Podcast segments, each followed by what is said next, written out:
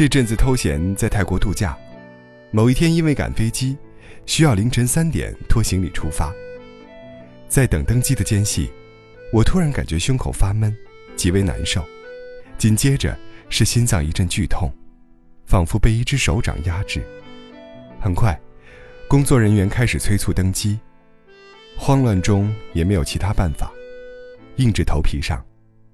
在飞机上，我度过了最为恐惧的一个小时。我出于工作原因时常熬夜，所以在身体强烈不适的瞬间，是真真切切的在担心，我会不会猝死。那个时候，我最大的感受是什么呢？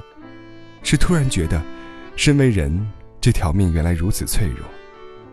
原来上天将你分发到人世间，也是可以随时召回的。像是降落于地面的雨珠，终究要摔碎、干涸、蒸发为无形。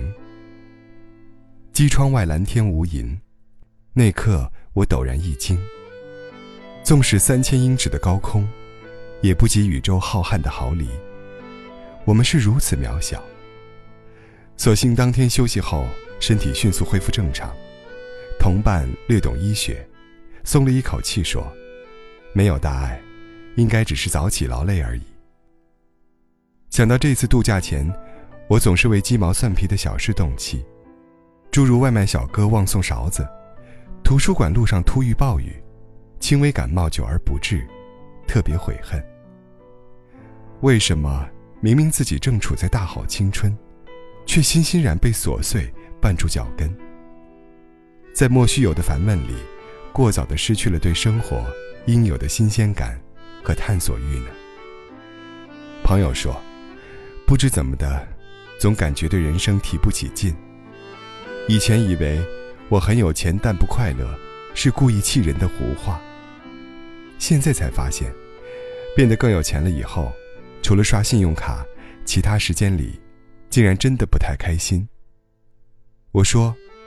因为你其实不享受自己的人生，你并不热爱他的，你只是在竞争激烈的时代里，同众人抢一碗粥，很努力的，想喝得更富颜面一点而已。一个失去了激情的人，拥有的再多，也填不满心脏的空缺。为什么作为年轻人也会失去激情呢？原因大概是，我们理解这个世界的方式，出了问题。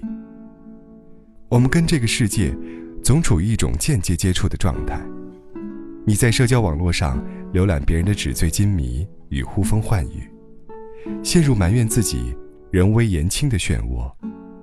你的眼睛被很多商业化美景喂饱，在 logo 和地标中沉浸，忘了好事情要切身去体味才精彩。你翻看猎奇式新闻，围观难堪的争吵。感叹这个世界越来越难以琢磨，越来越病态。但这些，并不是这个世界的真相。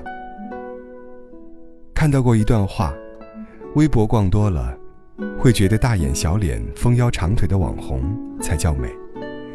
但当你四处走走，看到街上追着气球奔跑的孩子，洋溢纯真喜悦的脸，看到跟你友好打招呼的皮肤黝黑的女孩。整齐洁白的牙齿，看到下午三点守在唐人摊上的老人，祥和安静地晒着太阳，你会觉得这些都是很美的。这些美很广阔，很原始，应当被珍视。朋友说，他有阵子忙论文，很是心烦，睡觉的时候眉头都是不自觉皱着的。有一天在实验室昏睡时，朋友笑着，轻轻帮他把眉毛捋直，说：“你不皱眉才好看呢。”那个时候他觉得，人与人之间温厚的善意，真的特别美好。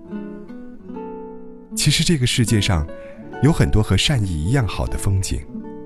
这个世界没有太糟糕的，是你欲望太满，一身戾气太重，是你的心脏。先蒙上灰了。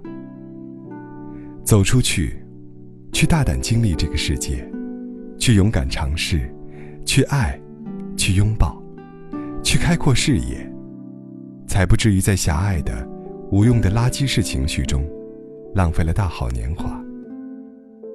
韩寒，在我所理解的生活里，写到过一次开车抛锚，被困在荒凉的公路上的情景。